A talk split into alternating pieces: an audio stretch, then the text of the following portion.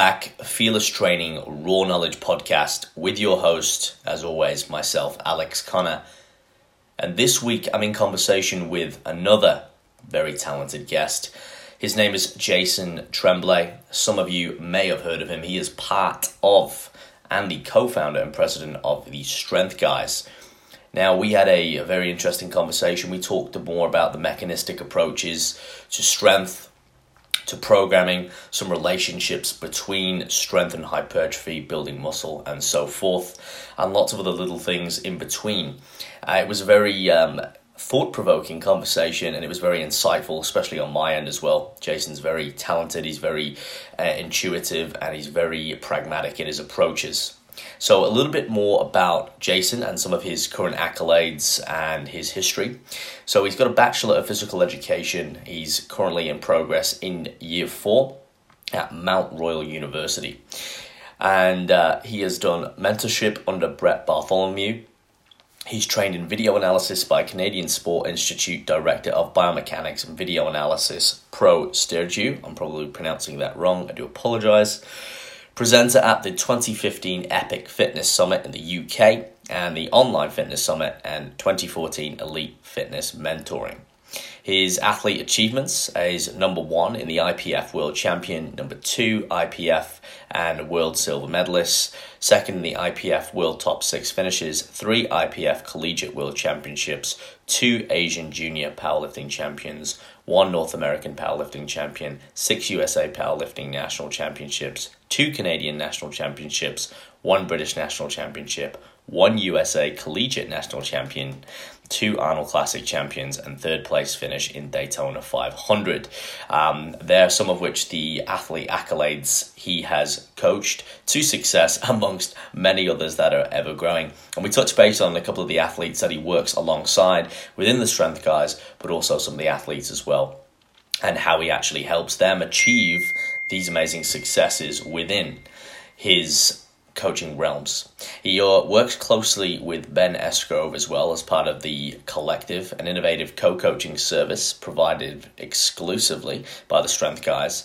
And as I mentioned before, he is the president and co founder of the Strength Guys Incorporated. So if you are not aware of the Strength Guys and you want to get stronger and you want to get bigger, they are definitely one of the resources to check out. They are very, very talented multitude of individuals, coaches, athletes, etc., that work collectively to help people produce some of the best performance and results on the planet. And I do not say that lightly, so please head over and check them out. However, in this conversation today, listen closely as always. There's lots of golden nuggets. There's lots of questions for beginners and also advanced athletes and coaches. Perhaps some things that you can improve within your programming, perhaps some questions that you face that you can't quite overcome or you're not sure how to navigate around them. And Jason helps shed a lot of light on those topics here in this conversation today. Now, before we dive in with Jason, just one quick thing. Uh, as I've mentioned in a couple of the other podcasts, and as of late, for those who are following along on social media closely, my Fearless Training United Academy is due to launch this week. What is it? Once again, is the unparalleled platform where we're providing, with myself and other peers and practitioners, education to give back to people like yourself, coaches, athletes alike, or even just anyone who is wanting to improve the way that they look, the way that they feel, their body composition from Again, an evidence based approach, but also with a lot of anecdotal, real life, hands on experience. Okay, so we're communicating information from what we know from reliable literature in the field, things that actually work from years of experience with working with real people, real clients to get real tangible results. So you're going to be able to go in, you have your own login, you'll be able to move through all the categories. You have to go through them sequentially. There is an order of importance, and it will teach you what are the most important factors that contribute to changing your body composition, achieving the physique goals that you want, and doing it in a way, as always, that's sustainable, flexible, and enjoyable. And that is going to be an ever growing library. You'll have your lifting techniques in there, and along with tutorials tutorial videos and interactives. There'll be mini courses with specific peers and practitioners on given subjects, and it will just be ever evolving and ever growing. So if you want to check that out, go over to my website now. The links are in the description to wherever you're watching below. That's fearlesstrainingunited.com and make sure that you get in that academy and start learning and improving your knowledge so you can actually achieve the results that you want. And this is all the information that I wish that someone would have provided me when I started lifting and I would have saved a ton of time, money, effort, and frustration. And now this is my way of paying it forward and giving back and communicating the best information across platforms in the most efficient way possible. Anyway, I digress. On to the conversation with Jason Tremblay. Jason, welcome to the Fearless Training Raw Knowledge podcast, my friend. Thank you for your time. And uh, how's everything at your end of the world? Uh, things are good. It's getting chilly here in Canada, um, which means it's hockey season. Uh, been busy. As last week we had the USAPL uh, Raw Powerlifting Nationals. Um, the strength guys had a team of 16 competing, uh, and I was down there to assist with coaching all of those lifters on game day, uh, which was a lot of fun. It was equally tiring as well. Um, but things are good and I appreciate you uh, having me on as well. Absolutely, my pleasure. And um, before we, we dig into that uh, last weekend, because I think it'd be great to derive some of the experiences, some of the learnings, share some of the successes as well. Um, give us a bit of a background for those of might be listening who are not aware of who you are, what you do, why you do it, etc. Sure. So uh, I'm a co-founder of the Strength Guys uh, the strength guys is we've swelled in size over the years. Uh, we've now got 18 people uh, working in our group, including nine coaches. Uh,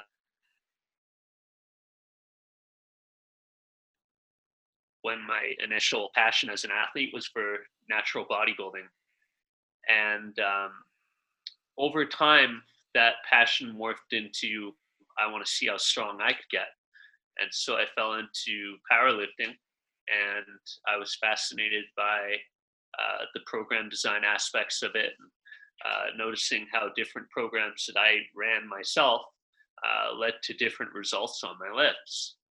Um, when I started programming for powerlifting, I thought, how cool would it be to coach a provincial champion here in Alberta? I didn't really have big aspirations and um, we had a few champion level powerlifters come on during our, our early years as a company uh, to where now I'm coaching uh, powerlifting at the international level. Um, I've now coached uh, three world champion powerlifters. Um, I guess the tally is at like 10 US national champions now, and uh, three Canadian national champions and Asian champions and North American champions. Uh, we've been we've been doing really good in the last few years.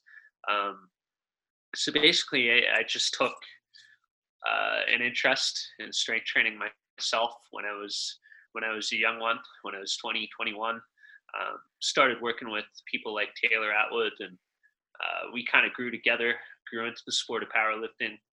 Um, learned to become a professional coach along the way and uh, really proud of how far our team's come now. So that's a little bit about my story and um, how I got to where I am.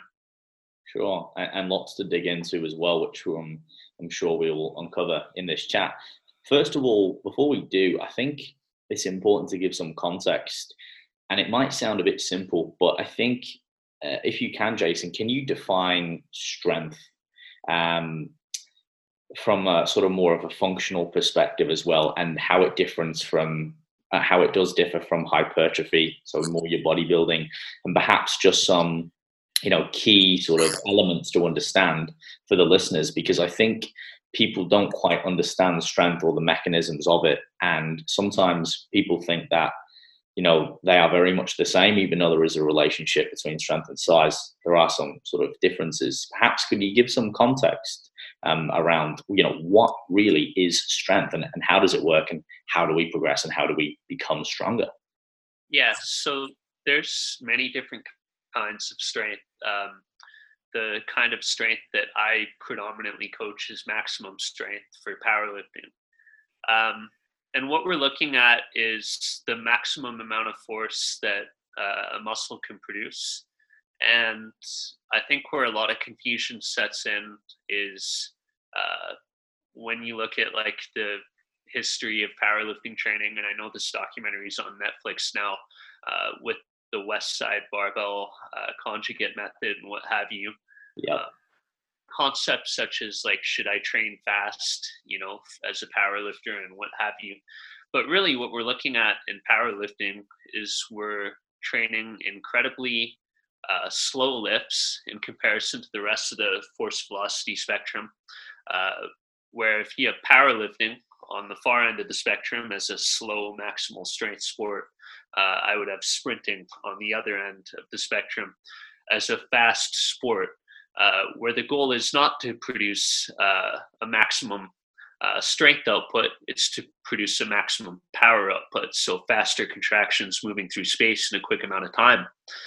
Um, and so, if I had to boil down strength, it's producing the maximum amount of force. And hopefully, I can, uh, through explaining that, uh, give listeners the sense of what the force velocity curve is, because that's the basic understanding of, of what strength is is you have to know that relationship mm-hmm. that makes sense could you then go into extrapolating that a little bit more for the listeners and perhaps make it i guess when you're working with athletes not everyone needs to become a rocket scientist but it is important to define you know what we're doing and why we're doing it can give the athlete a lot more purpose within their training within their programming prescription you know hey, you know, I want you to do this block. I want you to use these lifts, this tempo, this reps, this sets.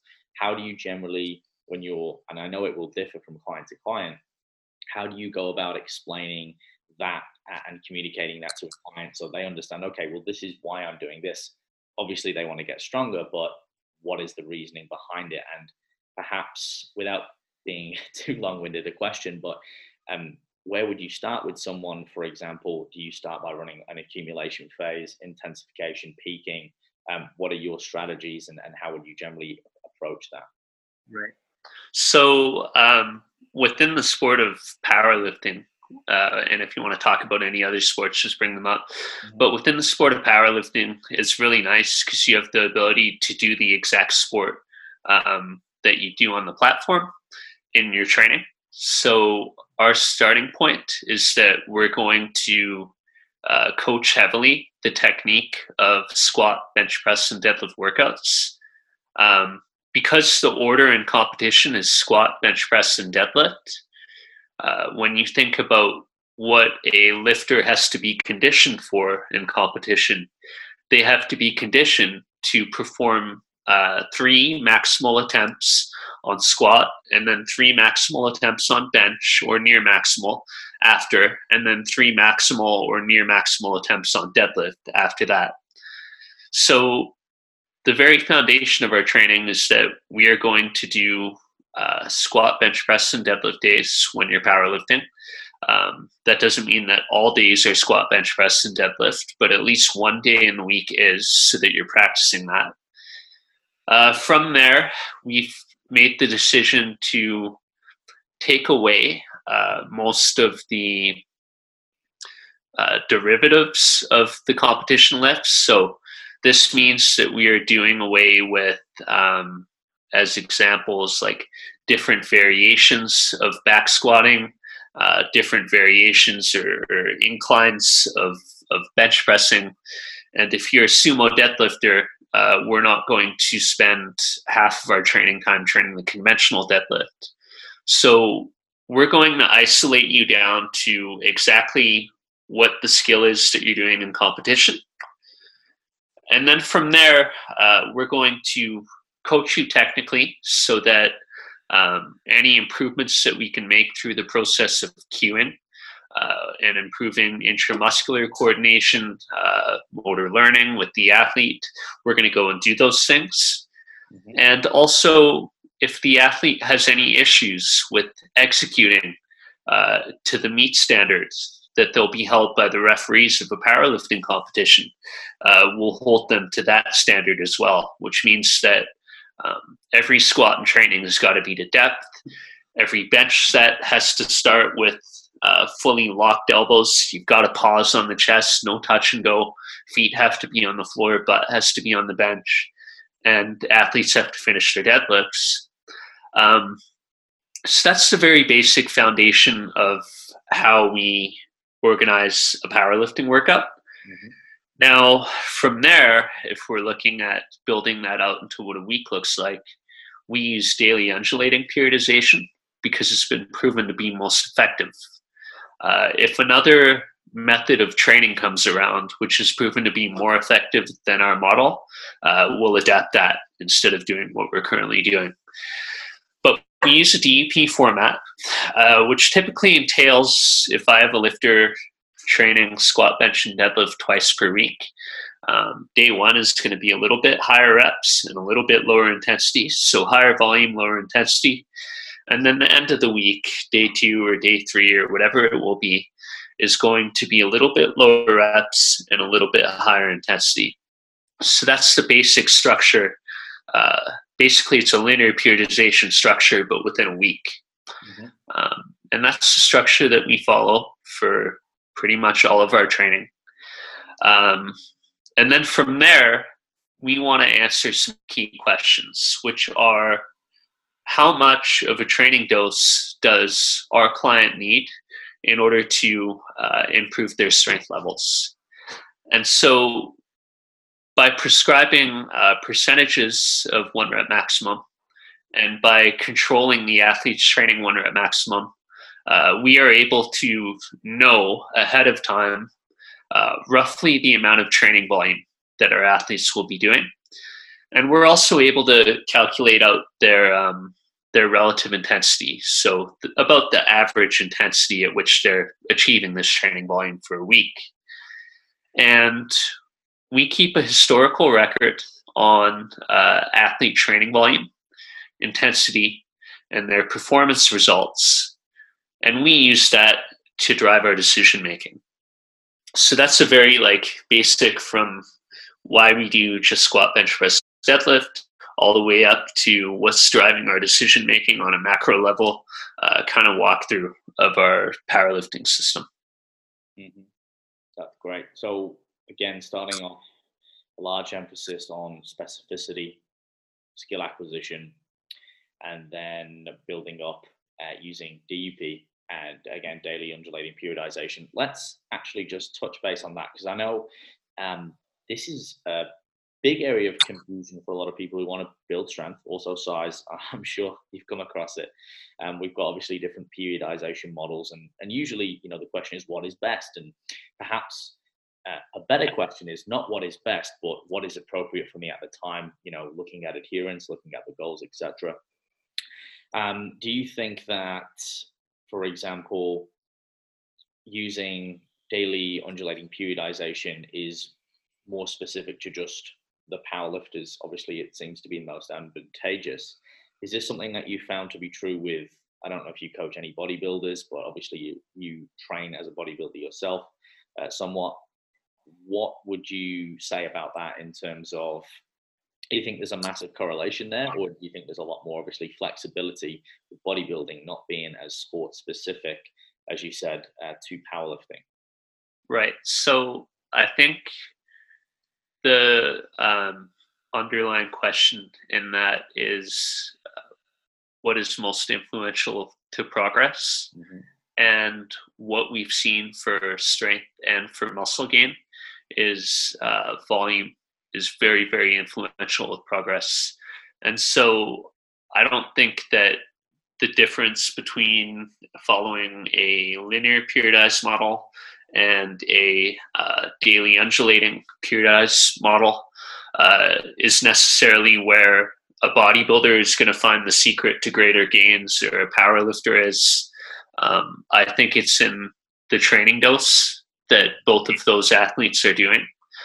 So I do still work with uh, a few bodybuilders, and uh, one of them is amongst the top in the WNBF. His name's Gary Amlinger.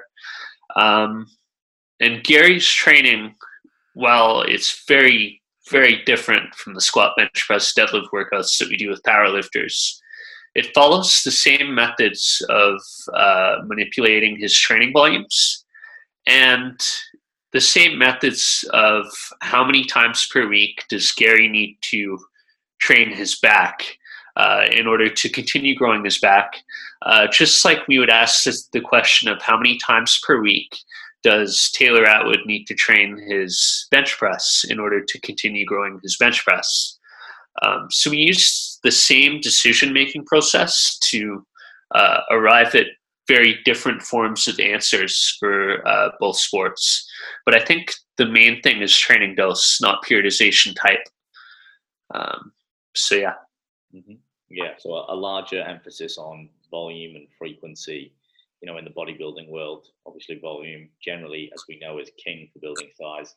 Or from what we know again from the literature, and again, looking at powerlifting, it's more sport specific, it's more skill based. Um, I'd like to move into uh, two points um, now, Jason. One of them is, and I think again, super popular in terms of where people usually get stuck, and this is plateaus. So, for example, beginner lifters, you know, generally we can throw something at a wall, it will stick. And then we have to periodize, you know, we have to plan, we have to organize, we have to become more strategic. Uh, and then at some point, depending on our knowledge or our coaches or, you know, what guidance we have or what knowledge we, you know, are exposed to, we can plateau. And I know this has definitely been for me in the past.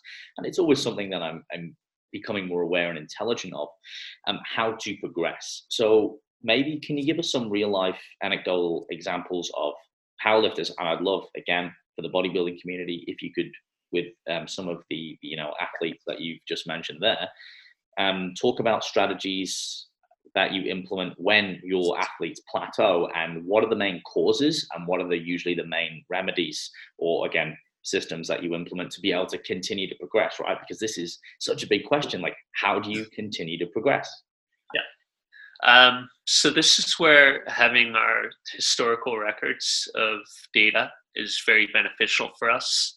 Um, we actually have a, a pre-made program uh, on that MyStrengthBook called Shifting the Curve, which kind of encapsulates all of our thoughts on this. But if an athlete is no longer able to add weight to um, the barbell or dumbbells or whatever the, the lift is, and they're not changing the number of lifts that they're doing. So the sets or reps, uh, there's no overload. You're just training at the same volume and using the same weight, and you're kind of going nowhere. Mm-hmm. So uh, what we do is, if strength isn't going up from uh, macrocycle to macrocycle, uh, we will make a controlled increase in what's called the the peak volume on a lift. So uh, an example of this would be uh, Taylor Atwood when uh, we brought Ben Esgro on board and, and into the consultation with Taylor. Uh, his peak volume for 2016 Raw Nationals in Florida on squat was, uh, I want to say, is like 38,000 pounds per week. And Taylor's one rep maximum was 265 kilos. Uh, we bumped Taylor up to 42,500 pounds peak volume in preparation for the Arnold Classic, which was five months later. And he went out and he squatted 282 and a half kilos. So we could say that from that training intervention, and there's other things, training Taylor was adapting to the model and what have you. But from that training intervention of uh, increasing Taylor's uh, volume by a controlled amount, which is progressive overload, uh, Taylor's squat got better. And if we fast forward to uh, this, I guess, two weeks ago when we assessed Taylor uh, leading into Raw Nationals, uh, Taylor squatted 267 and a half kilos for five reps, and his peak volume now is 52,000 pounds in a week. So we've systematically increased his volume over the course of many years. And that progressive overload has also correlated with um, performance improvement. Now, on the bodybuilding side of things, it's a really interesting one, and we haven't had the, the chance to talk about it a lot. Uh, we acknowledge that Gary Amlinger is a, he's an anomaly. He's he's a freak, uh, just like Taylor is. But um, when Ben and I helped him on the training side of things prepare for uh, his pro debut, Cliff Wilson was doing the diet, and Gary was absolutely peeled. Like he looked, he was in immaculate condition on stage. Um, ben and I got experimental with his training, and we're like traditional body bodybuilding split now seems to be like I'm going to train my arms on you know Friday and and chest on Tuesday, what have you, like a body part a day. And we're like, we're not going to do that. Gary needs uh, back and shoulder development in order to become a world champion, which is his goal. Mm-hmm. And so we're going to get him on a three day on, uh, one day off training split. And on day one, what we did was we trained uh, back, uh, we trained some shoulders, and we also trained his abs on day one and obliques. On day two, we did chest and we did all the leg muscles that you could do. And then on day three, we went back to we're going to do back, shoulders, and arms. And then he's going to rest one day, and we're going to get back to it the next week. So he's training six times a week. Mm-hmm. And Ben and I took his average sets per day from 32 starting to up to 50 uh, per day, and he's training six times a week. So Gary, Gary worked up during the course of his prep up to about four and a half hour workouts six times per week. And what happened from that was very interesting uh, because not only did Gary improve his strength uh, by the time he was four weeks out from competition, where he was already very lean, Gary actually hit personal bests on all of his lifts, absolutely. So, regardless of body weight. And Gary had lost almost 100 pounds from his off season weight to where he was competing at that stage in time. And so we found that to be a really remarkable response from uh, someone who's in a, a, very extreme calorie deficit, uh, who's very lean and doesn't have a lot of energy to, to draw from in order to train. Um, to manipulate his volume like that and see not only the amount of muscle mass that he retained, but the amount of strength that he gained, uh, we found that to be very interesting and very telling. Yeah. So what I'm getting out of that is, Jason, it, what can be derived is the law of more. And again, we can see the relationship between the two examples um, of increasing work capacity via mainly what, what I can ascertain volume um, to increase, if you like. I, I use an example with my clients where I say, right now, you have a body mass of X and your body mass is capable of lifting this. But right now, you might have, say, 500 brake horsepower, brake horsepower being in your muscle mass, but you are only able to use 300 brake horsepower because you haven't learned the skill, you've not adapted all the mechanisms, etc. And then by learning again the skill acquisition, increasing the volume over time, you first of all be able to get access to that horsepower. So then it's like, okay, you take a power lifter, say who's in a, weight category, and they, for example, let's use Yuri, right? Because I'm familiar with Yuri. Um, he competes in what, about 83 kilograms. Is that right? From memory? Yeah. yeah, cool. So, and he, you look at Yuri and you're like, oh, this guy looks like a bodybuilder, right? But then yeah. we see powerlifters who are like quite, you know, let's say a bit fluffy. They're a lot more chunky. Um, and then I think people, the stereotype is, oh, all, all powerlifters are a bit high body fat. Well, it's like, no, it depends on what weight category they're in. And a realization I had a while back is that, well, okay, if Yuri's in this weight category where he's at now, he wants he, his muscle mass to strength ratio is like max the hell out, right? Because um, he's using all of his horsepower, he's recruiting for his body weight, he's as, as lean, like he's got as much muscle mass as he can be without it being detrimental um, to the point where he's maximizing his horsepower and he's recruiting more. So I guess to kind of derive the principle out of it, it's at some point, if you want to get stronger, you have to get bigger and vice versa. And there's that, there's that kind of um, crossover. I think if you can, Jason, can you maybe talk a little bit more about the relationship between strength and size and how they interrelate and some of the benefits and drawbacks for powerlifters and bodybuilders because I know that there's a lot of controversy um, in the industry with we have a saying down at hold your own where Yuri comes out in training uh, we say you know strong looks strong right? And most people obviously they're they're powerlifters they're bodybuilders you know we're squat bench and dead pro um, but obviously some of us being now we call this power building right? We that we are hybrids we use both but sometimes especially myself we can get caught up in perhaps hang on a minute am I a powerlifter or am I a bodybuilder? Because now I'm accumulating so much fatigue that I'm sacrificing volume. Or sometimes I'm doing so much volume or garbage volume that perhaps I could be using more intensity. Um, could you talk us through some of the parameters and your experiences with that?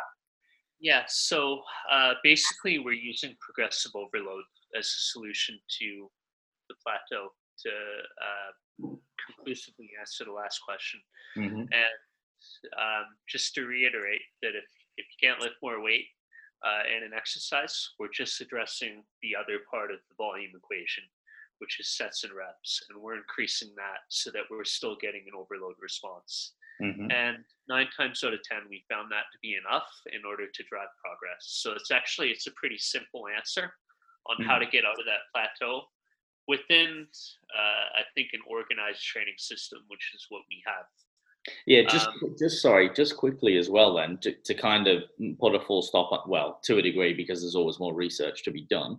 Um, I know that some people will be going, well, how do I keep adding volume, etc. What if, you know, someone, for example, you just mentioned your bodybuilding athlete, you know, he's he's doing long workouts. You know, that there has to you have to get that in somewhere. What what happens when you run out of and I'm playing devil's advocate here what happens when you run out of time, days, you know, sets? Do you just how do you keep pushing that, and where's the limit? Um, so I think we've ran into this with a few athletes where there's simply the limit of lifestyle, um, and then it's a matter of well, can you make some sacrifices so that we can continue training and making the improvement, or is is this all that we've got? And for a power lifter, for a weight class athlete, the easy solution is to go up to the next weight class when you tapped out, uh, because then you're just you're gaining muscle mass, you're gaining mass in general. You don't have to train so hard in order to put some more pounds on your lifts. Uh, it's just going to happen as a process of gaining weight. Uh, mm-hmm. so that's at the point where we would say, hey, can we make some scheduling modifications? Uh, and if not, would you like to go up to the next weight class? Uh, but with that said, we've reached that limit with very few athletes. Um, and generally, like, I can't foresee reaching that limit with someone who is not at a very, very high level in their sport. Where progress is going to be uh, slower if you're staying the same body weight, anyways. Mm-hmm, mm-hmm. Um, for a bodybuilder, I think there's given that you can train more, you can even go to two two times per day training, right? Like there are options there. Uh, you can train every day of the week. Um, my colleague Ben Esgro has trained 14 times in a week uh, while he was dieting for a show. Wow. Um, it sounds crazy to people, but when you're used to doing an extreme amount of workload six days per week, seventh day of the week isn't that much, right? Like it's all a matter of what you're adapted to. Correct. Um, and I, I think one of the most important things in learning to coach and develop uh, top end competitors is knowing how to push athletes. And I think these things where they sound scary, and they are to the average person, um, we're not training an average person now, right? Like, mm-hmm. Uh, for me and for for our team, it's it's not weird to have a three or three and a half hour SBD day, squat, bench, deadlift. Um, just like it isn't weird when I worked with the Calgary Flames this past off season for professional hockey players to be training for three to three and a half hours in a, in a weekday, right? Like, uh, it's a different level of athlete that we're training. Um, so I just wanted to address that because I think a lot of people place like limitations on it based on their own experiences and not what the athlete actually needs. And that's been a big transformation point for our coaching as well. Uh, it's just realizing that athletes need to be pushed and not being afraid to do that. Now, as far as the difference between uh, strength and muscle size, um, strength is obviously it's a physical skill, and muscle size is not. Uh, muscle size is just the uh, cross sectional area of the muscle fibers uh, in a given muscle. And uh, the relationship there is that when you have more muscle fibers uh, in a muscle, it's going to be more conducive at producing more uh, more force, right? So um, if Taylor has, I don't know, let's say uh, a hundred thousand muscle fibers in his quads, and I have fifty thousand, Taylor's quads are likely to be stronger than mine, right? Just by virtue of having more fibers. Now, uh, when you train for hypertrophy, you don't make you don't make more fibers often. That's called hyperplasia. You just make the fibers that you have bigger. So you're improving the uh, cross sectional area of them. And uh, it's an observation that bigger muscles are are stronger muscles.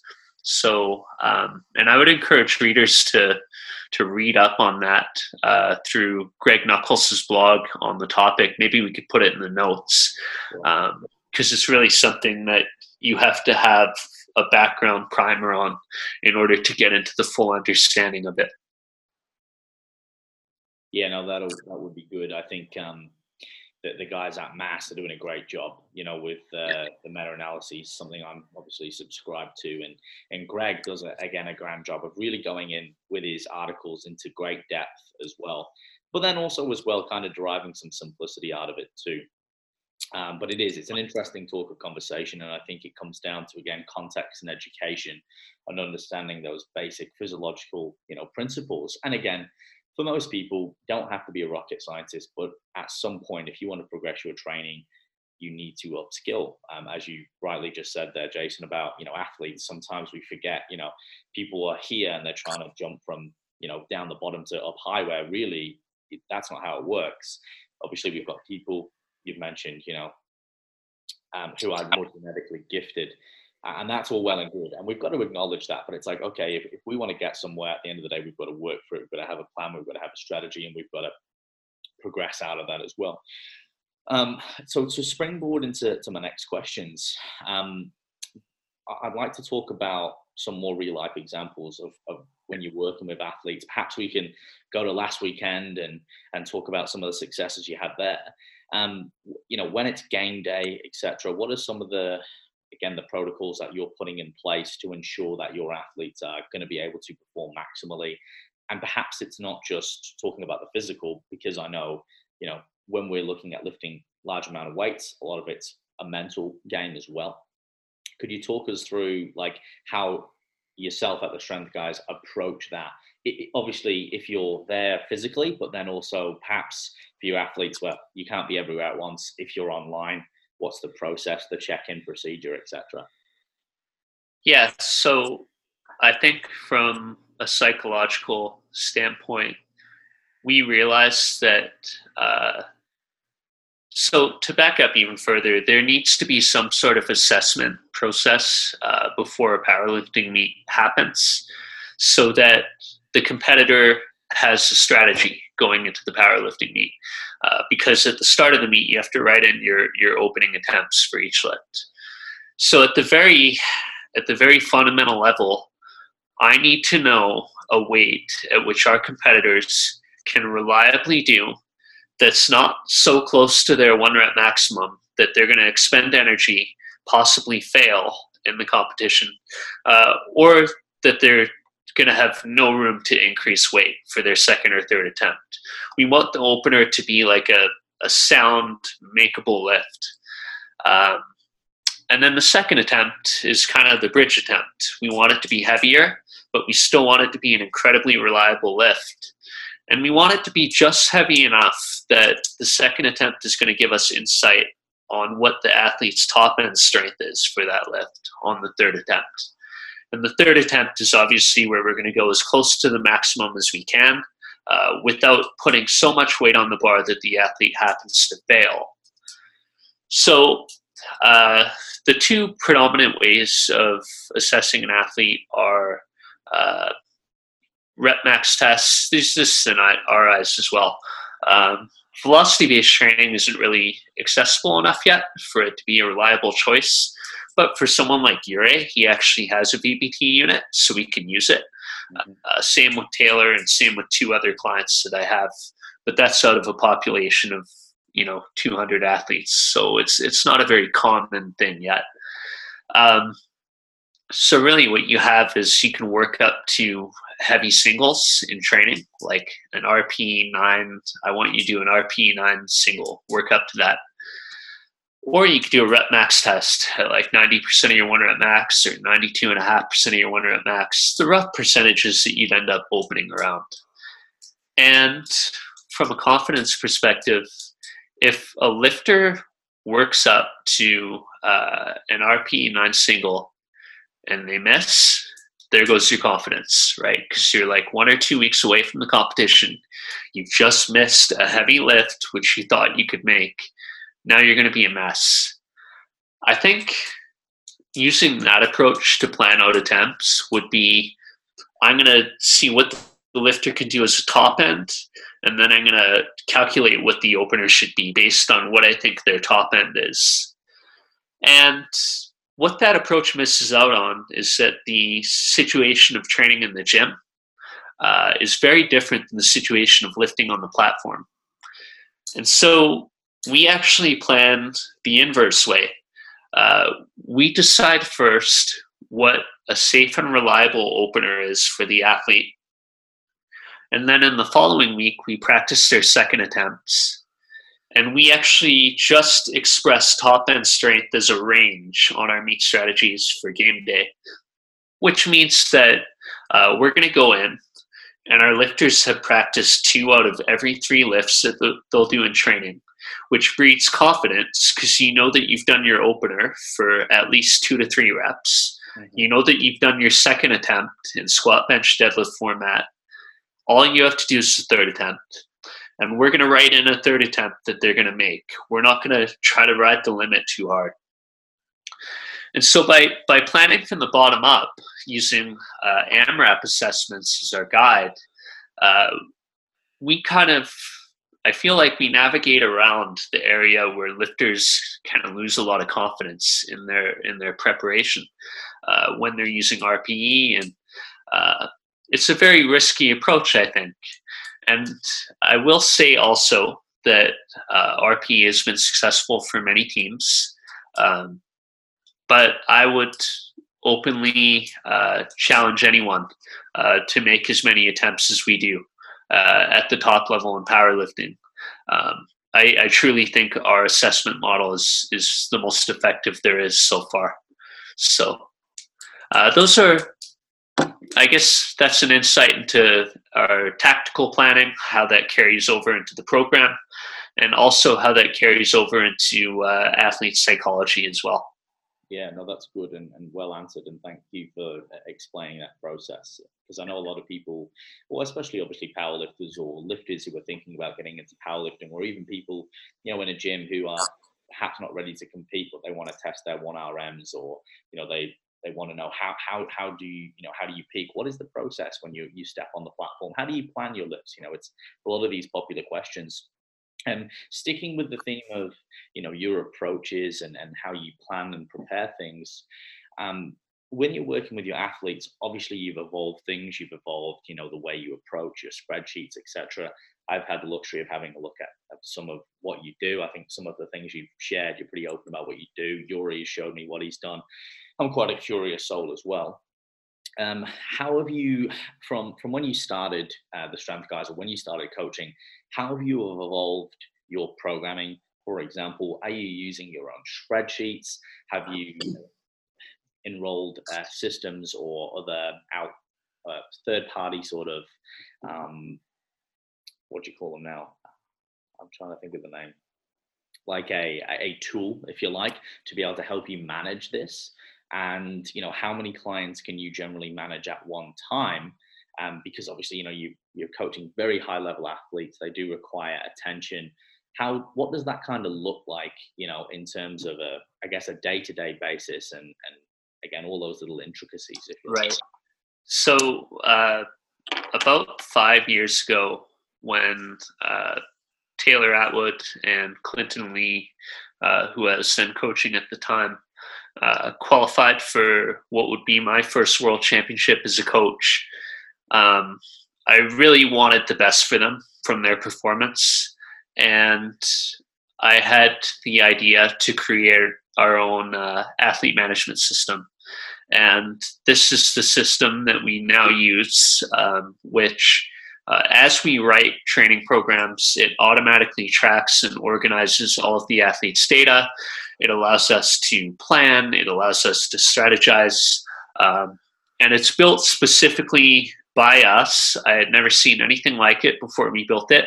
Uh, so I'm proud to say that it's something that's uh, unique to the Strength Guys, um, which I think is, is hard to find because uh, in weightlifting and in powerlifting and bodybuilding, we always hear the saying that there's there's nothing new in it. But I disagree. I think there's always room to uh, innovate and to improve. And I think that the athlete management system is our software solution uh, to that. So uh, I've redesigned our athlete management system now uh, five times. We're working on our sixth athlete management system, uh, which will be released in the winter. And it has been built specifically to streamline our operations as much as possible. Um, as I've learned more about programming over time, I got away from the idea that athletes need distinctive four week programs that are completely different from the next four weeks of training that they'll do and the next four weeks after that. Our training is like a continuous process that goes on throughout the year. And the changes are a lot less uh, severe, significant than uh, I think the typical like strength and conditioning block periodization approach, where it's completely different from month to month to month. Um, and so our, our system is designed like that. And uh, we write training out on a weekly basis. Uh, currently, I have just under 40 athletes who I coach, uh, in addition to social media team duties, administrative duties, uh, student, my own training, and uh, having a life outside of all this. And uh, I think one of the big questions that we're looking at, because I'm scheduled to graduate this December with my degree in physical education, uh, is innovating the work process for the strength guys. And as far as how many athletes could be taken on, uh, that's a challenge that we're we're going to look at from an organization perspective of how much can we responsibly handle. Uh, because the other part of this is if you know it's fine and dandy to say I'm going to focus in on five elite athletes and nobody else but uh, coaches have to earn a living doing what they're doing. And so uh, that's a challenge which, when I find the answer out, I will happily share it. Um, but as of now, we're, we're still brainstorming kind of the next work processes that we'll adopt here at the Strength Guys. So, yeah, not sure. I think it is a challenge that most coaches, especially when you get into the online space and you become popular and you start expanding, um, you're always looking. And I like what you said. I agree 100%. I think there is always room for improvement and innovation. I think from looking at some of the, and again, what we, you know, what I mentioned to you before the podcast um, on my email is raising the industry standard because I think there's a disparity between people that are working at up here and then there's sort of like a big gap um, between the bottom. And some some of it surprises me because it doesn't take a whole lot of effort to get to a standard. It takes a lot of effort to get to a great standard, but really to have some sort of efficacy in your training. Um, I know there's lots of tools out there. There's lots of apps now.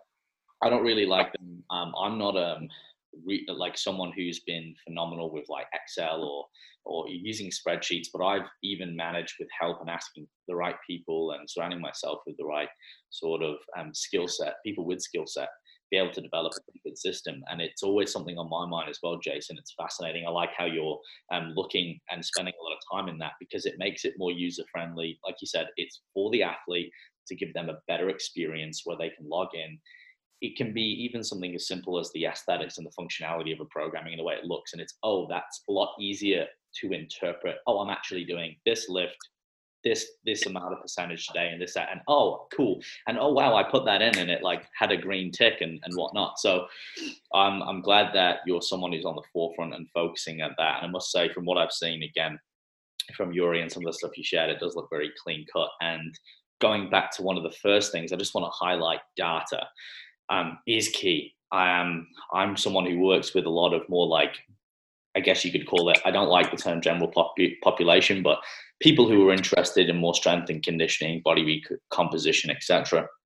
And I always stress the importance. People ask, "Oh, you know, Alex, why, why are we tracking these basic, you know, um, measurables?" And I say, "Well, you know, if, if we can look back and we've got say six and twelve months and two years of data, we can look back and we can see, wow, well, this is what you were doing here, and this is what you were lifting, and this was the volume, and this is how many days we were training, and this is what we were eating, and this is what we were weighing, and some people go, oh, it sounds a lot, but even after you know a 12 week period, looking back on that and being able to extrapolate, you know, inferences and data and going, well, here, look at the trends because it's not about week to week.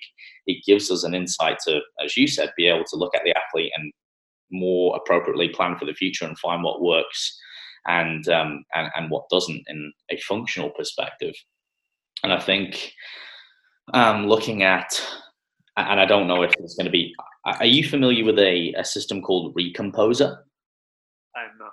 No, so they're one of the the leading um, sort of uh, programs, uh, if you like, or or um, companies uh, within Australia. Uh, you, it's a subscription based, and they've spent hundreds of thousands of dollars. It's quite good. You can uh, purchase it for your clients, and you know it sort of spits out and does all these percentages and whatnot. But again, it's one of those things where I think if you want to make it bespoke to what you do and having your logos and whatnot on it, you're all, you kind of got to do it yourself. Um, I think. Um, with your coaching, Jason, what are some of the, the things from, from starting coaching to where you are now? What are some of your biggest, if you could derive some key learnings um, say, let me put it like this: if you could go back and speak to yourself when you started coaching, what are the things that you would tell yourself if you had just one to two minutes to say, "Hey, look, here's what I would do differently. Here's what I would do better." Yeah. Um, so, I think the fundamental uh, thing is to go through university uh, for this because someone who hasn't is going to uh, lack the educational background in order to get them out of a lot of the kind of loopholes and roadblocks that trying to figure it out purely off of experience will get you into. Um, so what I mean by that is obviously understanding force velocity curve, length tension curve, uh, motor patterns, understanding the process of biomechanical analysis. Uh, all of these are the fundamentals of coaching. And if you apply them, uh, your coaching operation will separate from what's on the market right now because that's essentially what the strength guys is. That's what we've done. Um, I'd say the next thing is to look around at who's winning and to do what they're doing. Uh, who's winning regularly, that is. Um, because when I reached a point where I was stuck and I needed answers for coaching powerlifters. I looked around and I saw that two coaches were winning all the time. Uh, one was Ben Esgro and one was Matt Gary. And I'm very proud to work with them both. Matt Gary isn't a member of our group, but we collaborate together on projects. And Ben Esgro now works with our group. And through the process of getting mentors who time and time again have approved, have shown uh, how effective they can be. Uh, it's lifted the entire potential of our group.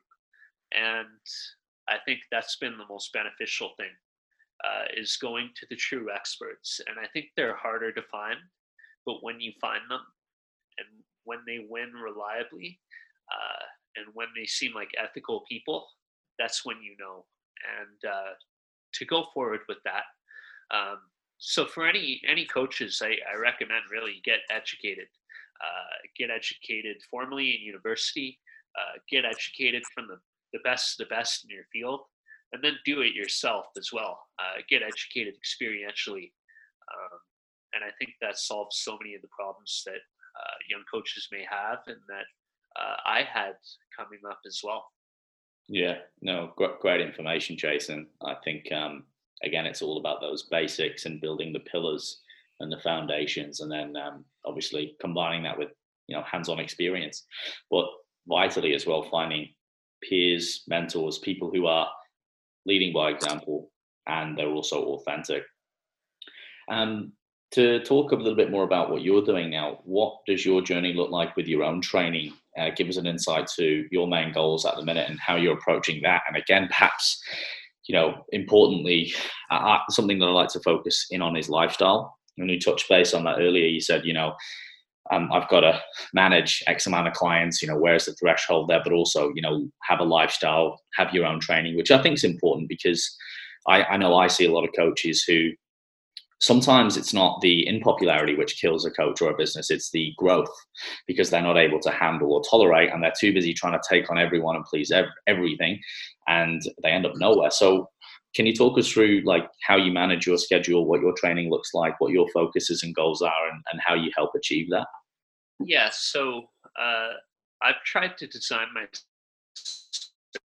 service as much like uh, the service you would receive if if you and I were to go to a high level uh, restaurant where we wouldn't have to put our hand up and, and tell the waiter that we wanted our food, right? The waiter would come to us, say, What do you need? How can we help you? Bring the food when it's ready. Um, I try to handle everything that I could possibly handle on my end so that all my clients have to do is train uh, and communicate to me.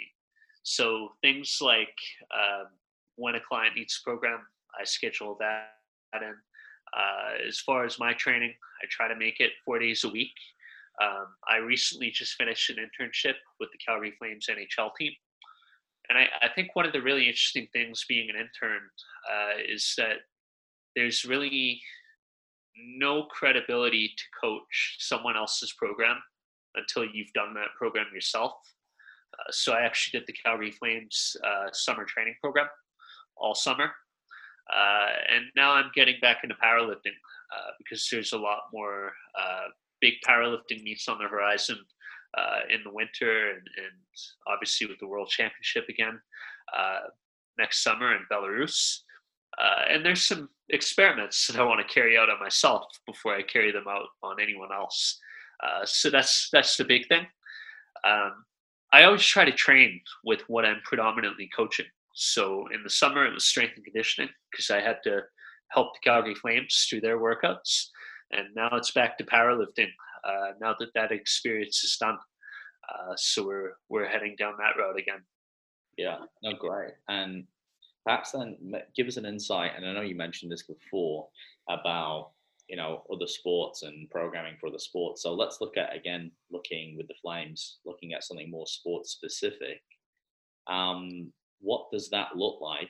Um, and what were you specifically doing? Were you in there designing the programming? Were you helping um, run the program and taking the athletes through these strength and conditioning workouts, or were you in there to kind of oversee and facilitate and perhaps enhance some of the you know protocols and the right. strategies? So, um, as far as the Calgary Flames internship, I took that as an opportunity from very early on to show what I could do in data science and in sports science. Um, and Ryan Van Asten, who's the head strength conditioning coach, and Alan Selby, who's the assistant strength conditioning coach, they designed the programs. They led everyone through the workouts. So whenever I was there with the team, you're primarily just an assistant uh, to the coaches, and you're helping to get things set up, tear things down, uh, help an athlete out here or there whenever um, we had a big group, and maybe Ryan and Alan wasn't directly overseeing uh, the training that an athlete would be doing. But uh, the main benefit that I brought to the Calgary Flames was in uh, innovation.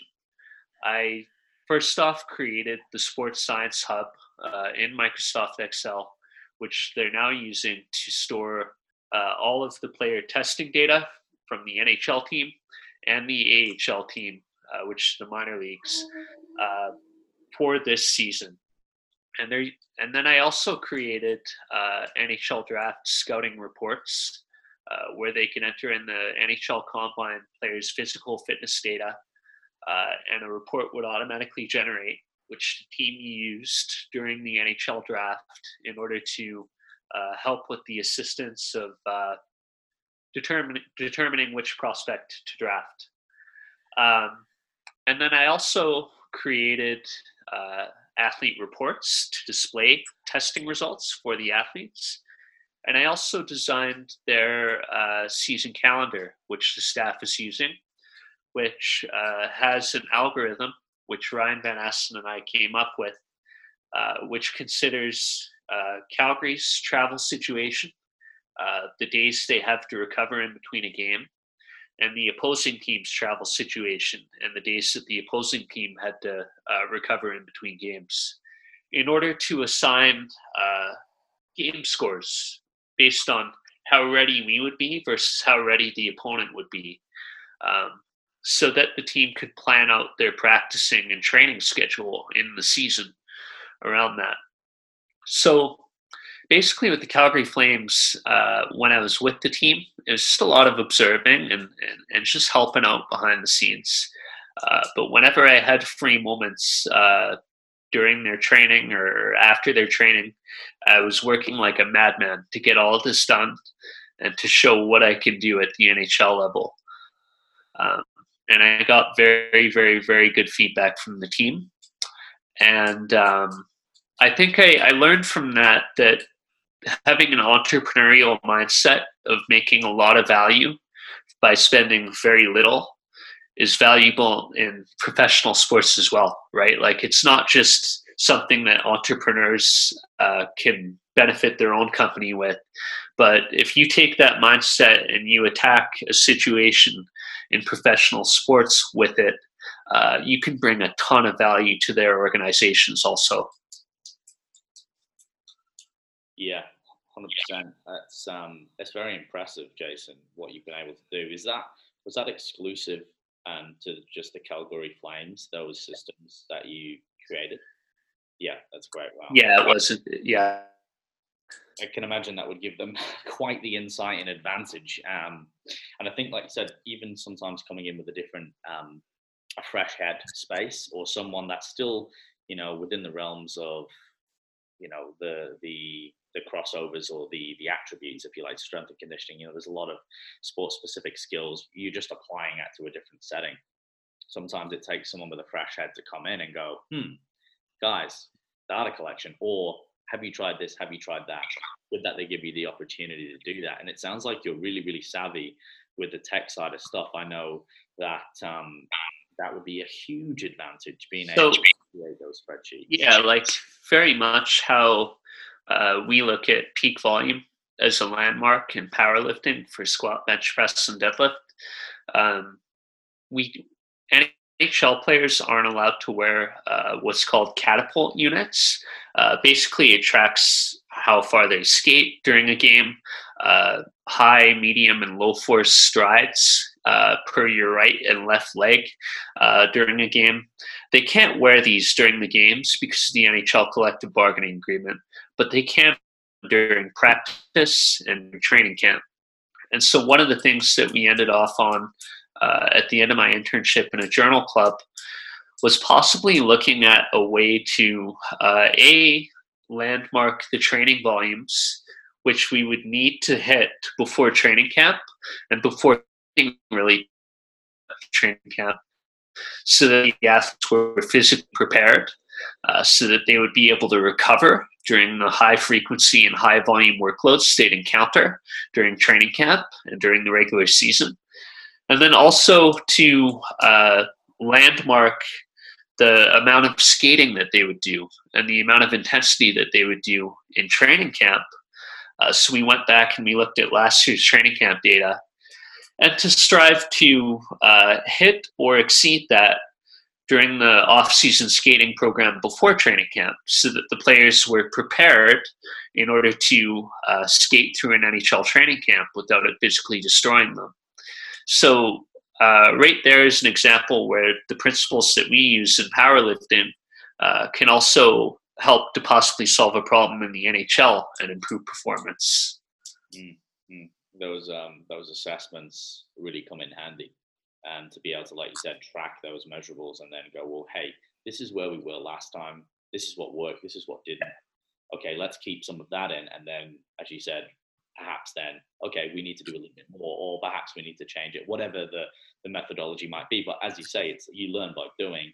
And even if something that you do is not quite right, then at least you can go, well, hey, you know what? That didn't work. We tried it. We can we can keep that on record and okay, this worked.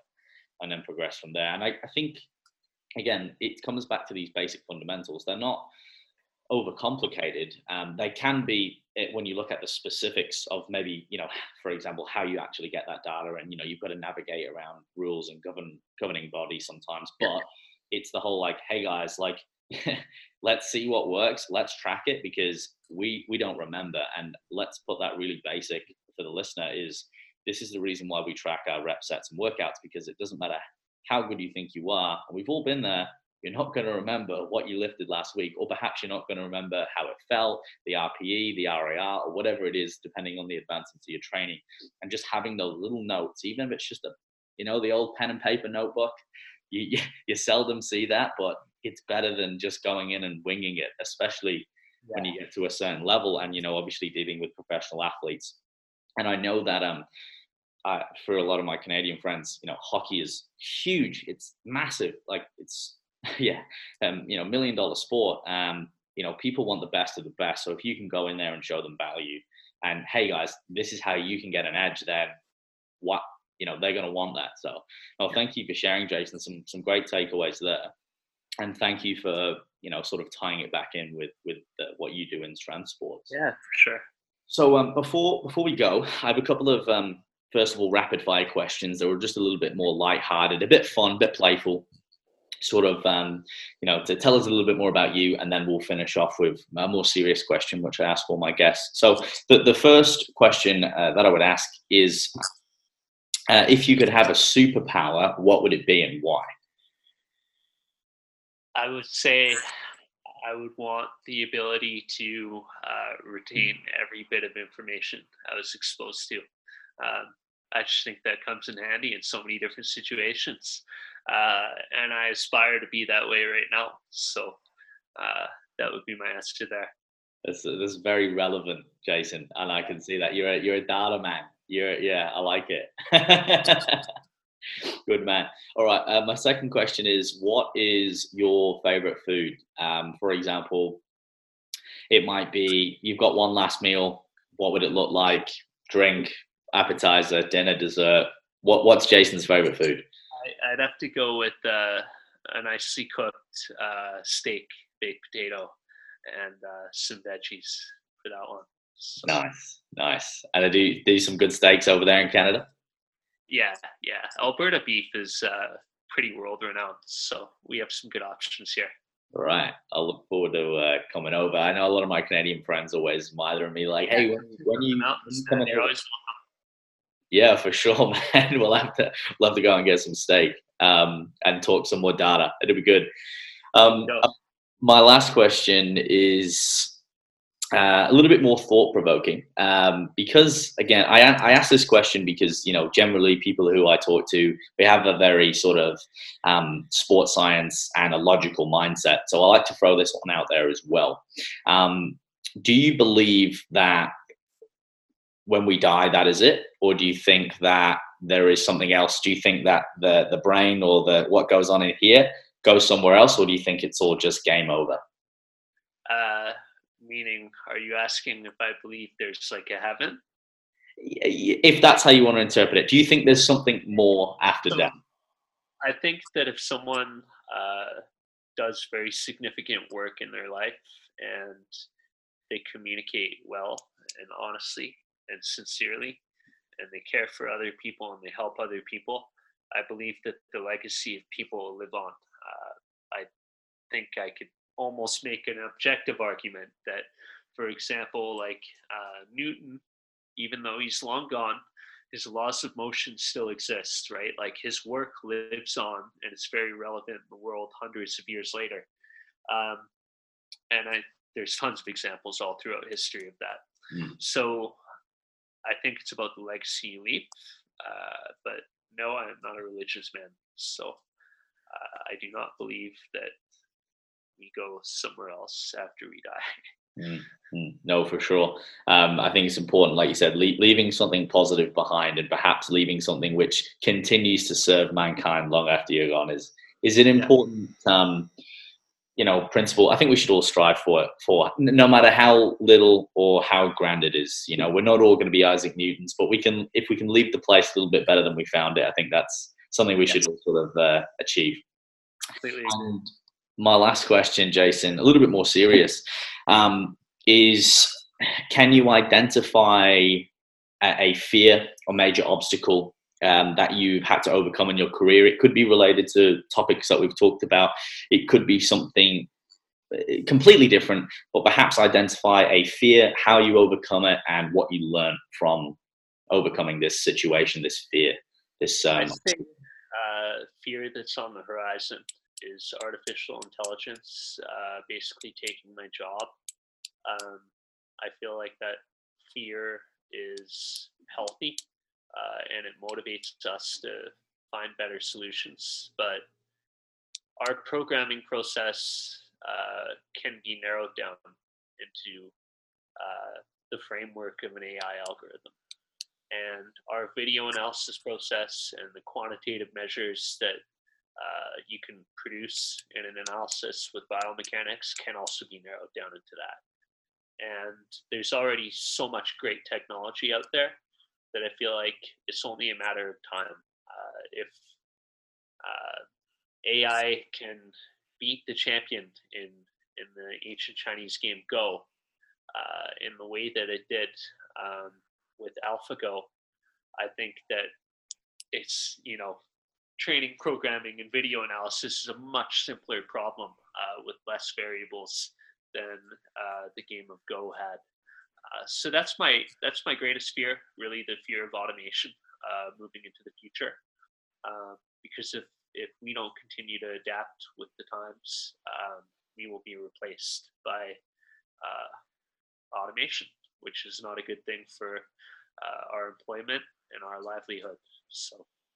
Yeah, sure. No, that's that's interesting that you make then. So for you, it's more of not a past fear; it's more of a future fear, um, and which is very relevant as well. I know AI is a, a really popular upcoming topic, and a lot of industries are going to be threatened by that. There will be a lot of people that are out of work, but then yeah, there is obviously arguments as well which say, well, if we're out of work, perhaps there'll be other jobs created um, to a degree in other avenues. But it is an interesting concept. It'll be um, exciting and a little bit scary to see how we evolve, but I'm sure we will. We always do.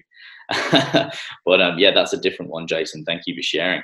Um, yeah. Before you go, for people who want to find out more about yourself, the Strength Guys, what you do, your coaching, um, if they would like to apply, where are the best places uh, to find yourself and resources? So you can follow the Strength Guys uh, at the Strength Guys on Instagram, and uh, if you'd like to uh, find out more about our group, www.thestrengthguys.com is our website.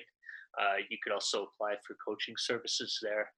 Uh, and if you'd like to contact me directly or follow me on Instagram, uh, you can send me a message at uh, JasonPSG on Instagram. Fantastic. And I'll make sure that I put all those links, as always, in the description below for everyone to uh, follow along as well. And I highly recommend it. Guys, if you have a, an interest in strength or you want to look at, again, some of the things that we've talked about in this episode and perhaps follow some people who are at the top end of the field, I must say, and, and really practicing, you know, um, authentic science and backing it up with you know some amazing athletes then definitely head over and uh, follow along read up etc jason thank you for your time. I really appreciate um, you doing this uh, considering all the time difference and sharing some of your knowledge and your experiences today thank you. Awesome guys. So thank you for tuning in. And as always guys make sure you tune in next week for another episode. And in the meantime as always stay fearless